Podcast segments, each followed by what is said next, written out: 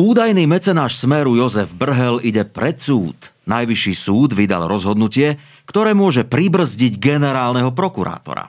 Výberové konania stále nie sú transparentné. Myslí si to sedem mimovládok, ktoré sa pozvali k premiérovi Hegerovi na návštevu. To sú krásne témy, o ktorých sa zľahka pobavíme. Vy už určite viete s kým, s riaditeľkou nadácie Zastavme korupciu, so Zuzanou Petkovou. Zuzana, vítaj. Mm, ďakujem, ahoj. Prokurátor podal obžalobu v kauze Mýtnik, ktorá sa týka aj oligarchu Jozefa Brhela a bývalého šéfa Daniarov Františka Imreceho. Brhel je podozrivý z toho, že stál na čele organizovanej skupiny, ktorá počas vlády Smeru profitovala zo zmanipulovaných IT zákaziek na finančnej správe. No ja viem, Zuzana, že my už sa stretávame e, dlhšie, ale ty nemôžeš odo mňa chcieť, aby som si ja pamätal všetky kauzy a všetky tieto hrozné veci. Ty si to všetko pamätáš? No, patrí to k mojej e, práci, ale mm-hmm. už aj ja začínam mať problém. Bolo by fajn, keby tie informácie všetky boli na nejakom jednom mieste, na nejakom jednom webe. No veď môžu byť tu, to by bolo, to by bolo úplne výborné. No tak teda o čom je uh, kauza Mýtnik, prosím ťa, pripomeň nám ju. No, kauza Mýtnik začala vyšetrovaním IT tendrov na finančnej správe. V zásade polícia vyšetrovaním zistila, že tie IT tendre boli extrémne predražené, že boli, že boli jednoducho nevýhodné pre štát a tí ľudia, ktorí v pozadí nich stáli, si mali deliť provízie, si mali deliť úplatky. A kedy sa toto malo diať všetko? Toto sa malo diať všetko za e, bývalej vlády, keď šéfom finančnej správy bol František Imrece. On sa k tým skutkom aj priznáva a je medzi tým, to, e, tými obž, obžalovanými, o ktorých e, víne alebo teda nevíne bude rozhodovať súd. Dobre, a dá sa nejako zosumarizovať, že okoľko e, financí nás tá finančná správa obrala? Respektíve štát? Ide asi o, alebo policia vyčíslila tú škodu na 45 miliónov eur. Podľa toho, čo hovoril šéf NAKY pán Daňko, tak znalec ohodnotil tie IT systémy na okolo 8 miliónov eur. S tým ale, že reálne ich finančná správa kúpila za viac než 53 miliónov eur. Dobre, no teda ak dobre rátam, aj keď nie som úplne dobrý v matematike, ale ak teda dobre rátam, tak oni e, zaplatili 7 násobok e, toho, čo mali? Áno, je to neuveriteľná suma, ale takto Aha. vlastne vyplýva z toho znaleckého posudku, ktorý si dala vypracovať polícia. Dobre, dobre, no tak to, to, to, to, je, e, to, je, straš, to je strašne veľa peňazí je a je to iba v podstate jedna vec, pretože ten mýtnik má viacero častí, niektoré, niektoré ďalšie veci sa vyšetrujú, v podstate je tam obvinených nejakých okolo 20 osôb s tým, že 6 z nich vlastne ide teraz pred súd, čiže okrem tohto mýtnika jeden ešte určite budeme mať aj mýtnik 2 všetko ukazuje tomu, že tam sa priznávajú ľudia, priznáva sa Aha. okolo 9 osôb ku skutkom, čiže pravdepodobne toho bude viac ako táto jedna kauza. No, na úvode sme teda hovorili, že pán Fico má blízko k pánovi Brhalovi. Na základe čoho toto môžeme povedať? Uh-huh. Ešte sme možno nepovedali, akú úlohu zohráva pán Brhel v tomto Aha. prípade. No to mňa zaujíma samozrejme. Podľa výsledkov toho vyšetrovania on mal stáť na čele ako keby tej skupiny a v zásade riadiť tie, tie zákazky, tie obchody na tej finančnej správe.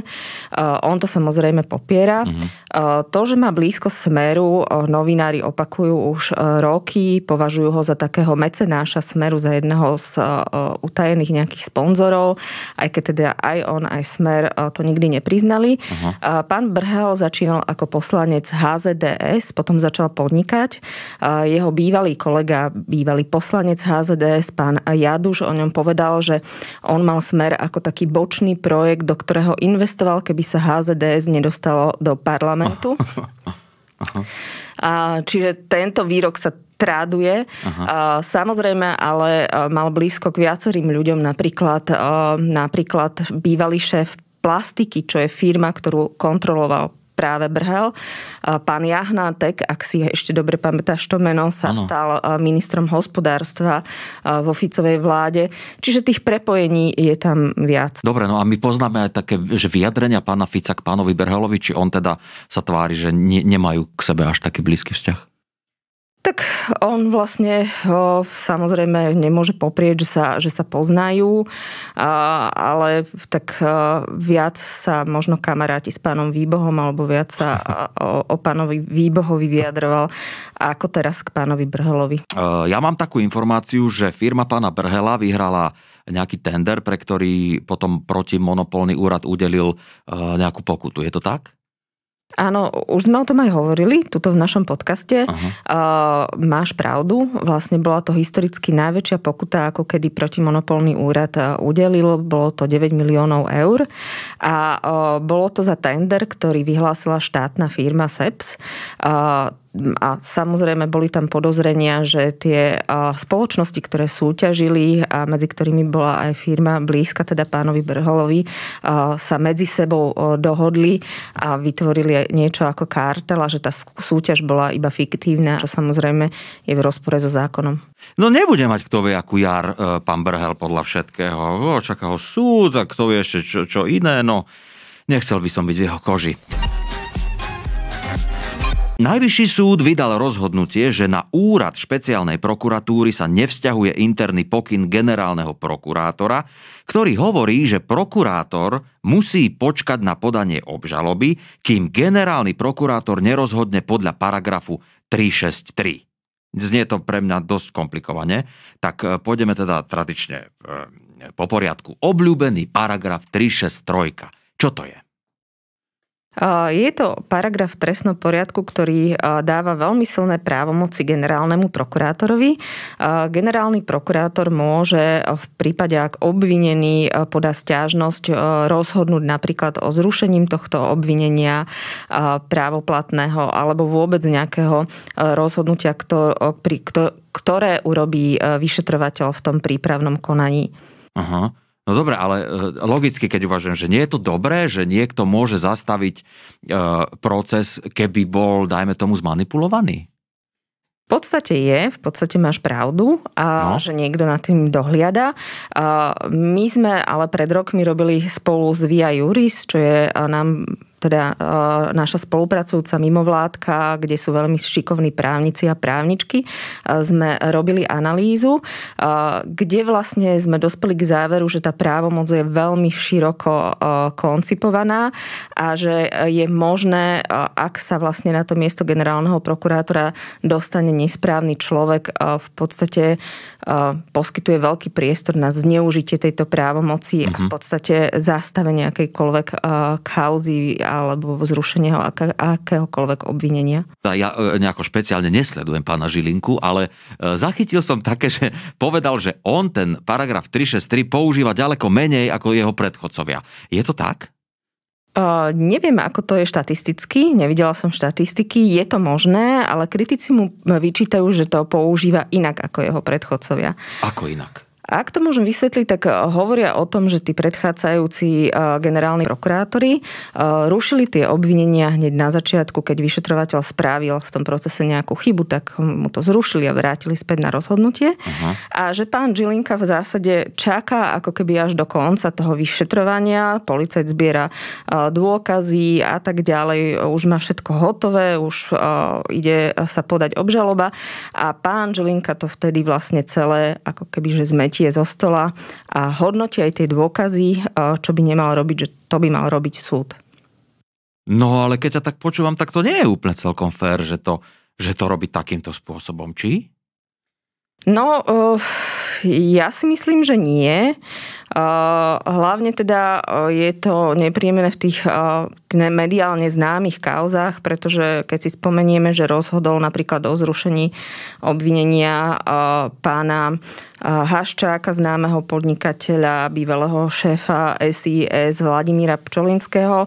Na druhej strane mu treba aj uznať, že niektorým takýmto stiažnostiam aj nevyhovel. Napríklad, keď sa stiažoval ex-minister Žiga, tak v jeho prípade vlastne to obvinenie nezrušil. Mm-hmm. No dobre, doteraz teda to bolo tak, že keď prokurátor chcel podať obžalobu, tak musel najskôr ako keby počkať, či proti tomu pán Žilinka bude namietať, alebo či na, proti tomu niečo nemá, alebo že či na ňo nevyťahne tú 363. Je to tak? Musel počkať, kým e, rozhodne o z tej stiažnosti, ktorú ten obvinený podal na základe e, toho paragrafu 363. Aha, aha, aha. No dobré, ale a to teraz najvyšší súd teda povedal, e, že čo vlastne povedal najvyšší súd? Najvyšší súd povedal, že ten prokurátor čakať nemusí. To znamená, že môže tú obžalobu podať aj v prípade, ak generálny prokurátor o tej 363 ešte nerozhodol. Tak to je super. Či? Uvidíme v praxi. Aha. V praxi to v zásade bude znamenať, že, a, že vlastne tým, že napríklad úrad špeciálnej prokuratúry podá obžalobu v nejakej kauze, tak tým pádom vlastne už rozhodovanie pána Žilinku o 363 nebude mať zmysel. Už jednoducho vlastne vec bude na súde a už bude rozhodovať súd. Dobre, a čo sa teda stane, ak prokurátor teda predsa len podá žalobu, a e, Žilinka potom predsa len vytiahne e, paragraf 363. To už nebude môcť, Aha, pretože vlastne no. táto právomoc e, platí iba v tom, preto prípravné konanie. Aha. A potom je už pánom toho trestného konania ten sudca v zásade. Sedem mimovládok sa stretlo s premiérom Hegerom, aby mu dohovorili v súvislosti s výberovými konaniami. Tie sa podľa odborníkov totiž nedajú transparentne. Myslí si to Slovensko Digitál, nadácia Zastavme korupciu, Transparency International Slovensko, Aliancia Fair Play, Via Juris, Ineko a Inštitút pre dobre spravovanú spoločnosť. No tak na úvod by som celkom e, rád povedal, že som veľmi šťastný, že e, takéto veci niekto sleduje, lebo ja na to nemám veľa času, takže e, ani chuť na to nemám, takže je, je to výborné, že to niekto sleduje. Tak niektoré sledujeme my, niektoré sledujú kolegovia s eh, tebou menovaných mimovládok, takže... A mňa, mňa tak napadlo pri, v tejto súvislosti taká jedna otázka, že, že keď tie, tie eh, mimovládky sú, je ich toľko to veľa v podstate, alebo je to veľa na Slovensku, že, že je ich toľko to tých mimovládok? Myslím si, že tých mimovládok, ktoré sledujú nejakú transparentnosť, a až tak veľa nie je. Aha. Takže ja že, nie, myslím, nie... že je nás akurát, nás akurát na tie problémy, ktoré Slovensko má. Ale že keby ste sa zgrúpili do jednej takej veľkej, nemalo by to väčšiu silu?